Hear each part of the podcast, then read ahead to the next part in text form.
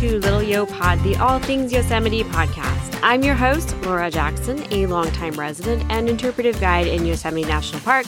And today's episode is going to be something a little different.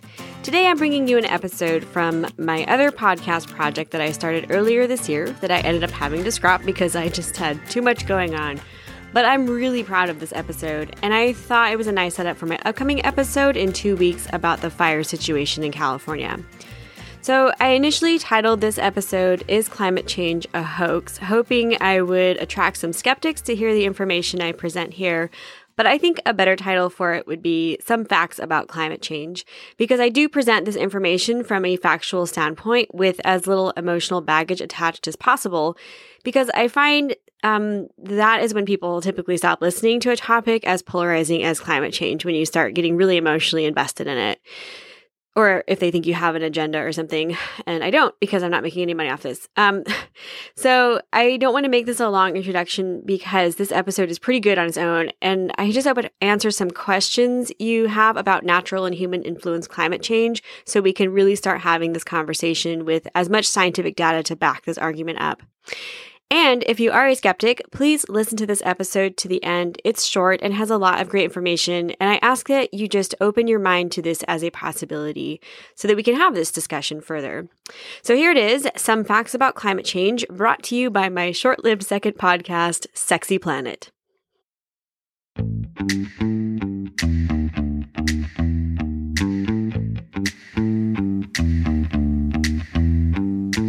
Hello and welcome to Sexy Planet, the podcast about why our planet is the best planet and what we need to do to help keep it sexy.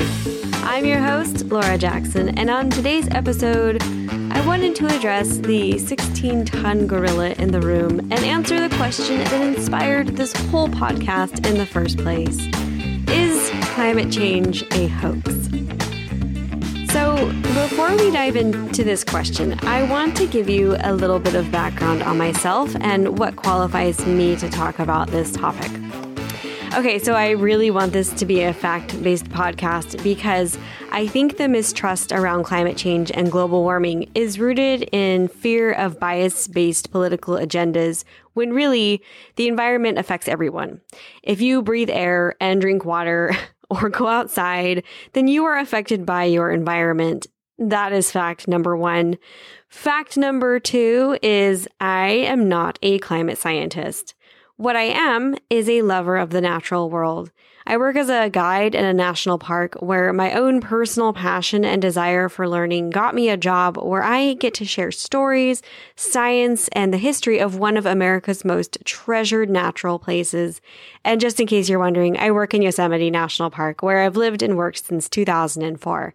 And that is why I choose to talk about this topic because I have seen with my own eyes the shocking reality of a rapidly changing climate and the effect it is having on the ecosystems of Yosemite.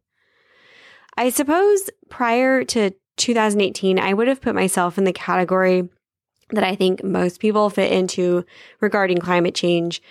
Like I knew it was happening and I could even point to disturbing pieces of evidence that I had personally witnessed. Like the first time I saw the Palisades Glacier in the Sierra Nevada and how it was so devastatingly unremarkable, even though it was supposed to be the largest remaining glacier in the range. I didn't even recognize that it was a glacier. And speaking with my friend who had been there a handful of years earlier, he admitted it looked very different that year in 2015 when we were in the middle of the worst drought in California's recorded history. Three years later, I was hired as an interpretive guide and naturalist in Yosemite, and it was during a series of extensive lectures during a training seminar that I saw a graph that changed my perspective on climate change forever. The graph showed what looked like a still shot of a, of a heart monitor. And in a way, it kind of was. The horizontal axis showed the number of years spanning the last 800,000 on Earth. And the vertical axis showed the level of carbon dioxide in the atmosphere at different points on the timeline. The line extending the length of the graph jumped up and down all along the timeline, showing how CO2 levels constantly fluctuated. Now, this is evidence of climate change, not influenced by humans. The Earth goes through cycles, glacial and interglacial periods, which is what some people point to when we're talking about climate change. Yes, the climate changes naturally on Earth over time sometimes very dramatically, but not usually in a matter of decades. In the modern history of the Earth, which we'll say is less than 1 million years, since that is the extent of uh, ice core samples that have been collected, the Earth has consistently gone through an ice age cycle about every 100,000 years. The CO2 in the atmosphere, measured in parts per million, is recorded by analyzing pockets of air preserved in glacial core samples. So, what that means is that for every 1 million particles in a sample, X amount are composed of carbon dioxide. The core samples show CO2 at around 250 parts per million during interglacial or warmer periods and about 150 parts per million during glacial periods. Then, around 350,000 years ago, the CO2 level reached an all time high of 300 parts per million particles.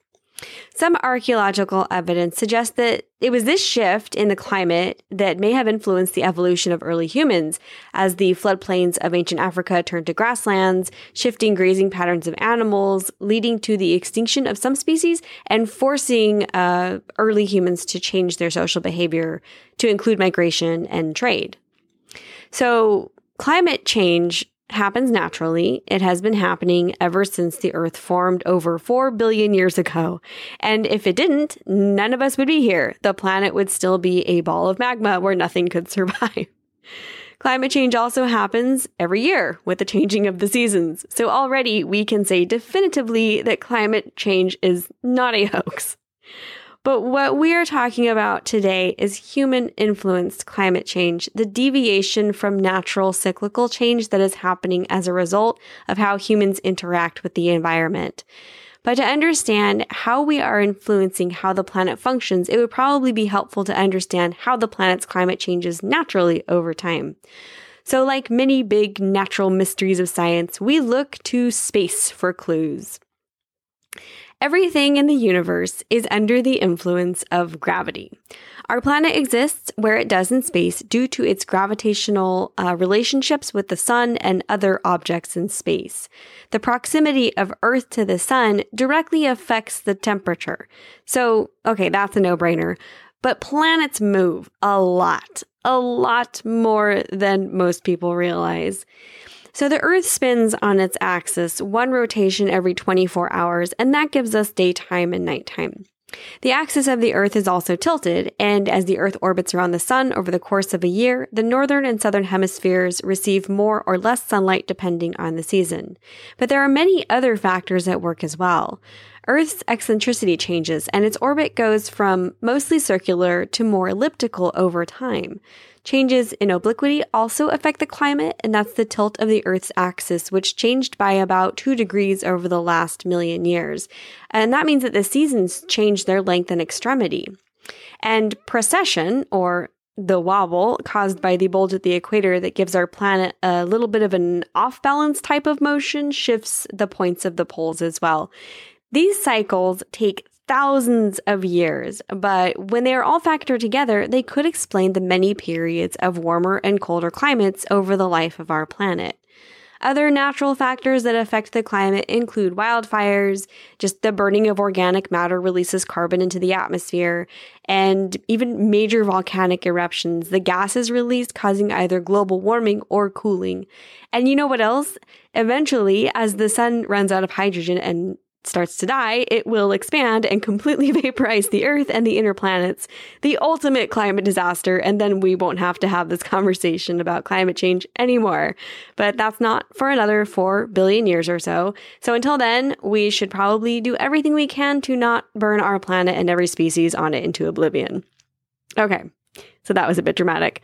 My point is, we exist on this perfect place in its most perfect time. And that makes us really lucky. There were so many things that could have gone the other way. And if that had happened, none of us would be here. Look at poor Venus. What could have been a planet just like ours at one time now has an atmosphere composed almost entirely of carbon dioxide with an average temperature of 864 degrees Fahrenheit. Venus doesn't have a magnetic field and can't defend itself from solar radiation, which caused all of the water on Venus to vaporize and trap the carbon in the oppressive atmosphere. And Now the whole thing is just a slow spinning upside down ball of balmy uninhabitable land. At least that's the theory anyway. That is why our planet is the best planet and why we need to keep it healthy. We don't want to end up like Venus. Sorry, Venus, you're still sexy in your own way. She's smoking hot. well, not really smoking hot. She's misty hot.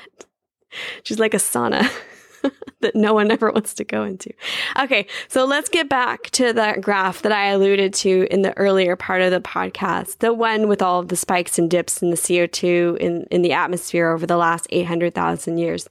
So 350,000 years ago, we hit the highest level of CO2 at 300 parts per million. Yikes! And then things ebbed and flowed with natural cycles of planetary motion and probably other things going on volcanoes, fires, decomposition of organic matter, pretty much business as usual. And then the Industrial Revolution hit, and we started burning things we extracted from the earth for energy, which is not the worst thing ever, but we started burning a lot of it. A lot Industrialization led to big factories burning coal and eventually oil, which releases a lot of carbon into the atmosphere. And carbon dioxide likes to hold on to infrared radiation. And more infrared radiation trapped in CO2 molecules raises the temperature of the air and the earth in ways that cause the earth's climate to deviate from natural cyclical patterns of warming and cooling.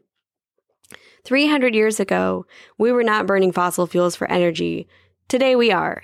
And today we measure carbon dioxide at 410 parts per million in the air, over 100 parts higher than the highest level over the course of 800,000 years. So I'm not going to say what that means. I'm just going to let you decide if humans affect climate change, knowing what you know now. We are a powerful species indeed, perhaps the most powerful species in the whole universe, and we are certainly capable of creating factors that change our climate. It's an absolute wonder that we can do what planetary motion and massive natural events accomplished over millions of years in such a short amount of time. But the benefit of being a big brain species means that we can also start reversing this process. Not just stopping it, but reversing it to bring carbon dioxide levels back down to their pre industrial revolution levels. We have the technology to make it happen right now, today. But it's going to take a lot of change, big change that will affect all of us. But the first thing we need to do is decide that this is the change that needs to happen. So, my call to action for this episode is to find someone in your life who does not believe climate change is influenced by human activity and listen to what they have to say about it. Their concerns are certainly valid. Maybe they're worried that they will have to pay higher taxes if there are more policies put in place to address something they don't see as a priority or that they deny even exists at all. And if that's the case, maybe you can share some of the things you've learned from this podcast. But whatever you do, do not alienate anyone or invalidate their concerns because failure to communicate effectively and with compassion will only hinder this effort. And we need everyone on the same side here because human influenced climate change and global warming is something that will affect us and every species living on this amazing planet over the next century. So roll up those sleeves and prepare to have some difficult yet necessary conversations about this because no one else is going to do this work for you. My dream is that soon I will not have to keep trying to convince anyone of human influenced climate change and that in the next 10 years, we will be seeing the positive effects of our revolutionary movement when we decided as a species that our home was worth saving. I want to thank you for listening to this episode of Sexy Planet. If you like this podcast, please share it with a friend and hit that subscribe button. And if you want to help me out, give me a rating and a review so that more people can find this podcast. Also, if you're a fan of national parks, and more specifically of Yosemite National Park, then look for my other podcast called Little Yo Pod, which I started over a year ago and have close to 40 archived episodes all about Yosemite and the Sierra Nevada mountains. And you can find that podcast on iTunes, Spotify, and pretty much every podcasting platform out there, even ones that I don't know about. I don't know how that happened, but uh, I'm grateful for it. If you want to contact me with any questions or comments, then you can send an email to sexyplanetpodcast at gmail.com or you can follow me on Instagram at sexyplanetpodcast. I would love to know what other people want to learn about. The format for this podcast will be changing soon, and I'm really hoping to get more people involved uh, with it, so stick around for some exciting changes in the near future. All right, well, that's going to wrap it up for this episode. Thank you so much for listening. I'm Laura Jackson, wishing you a happy and beautiful day on this sexy planet.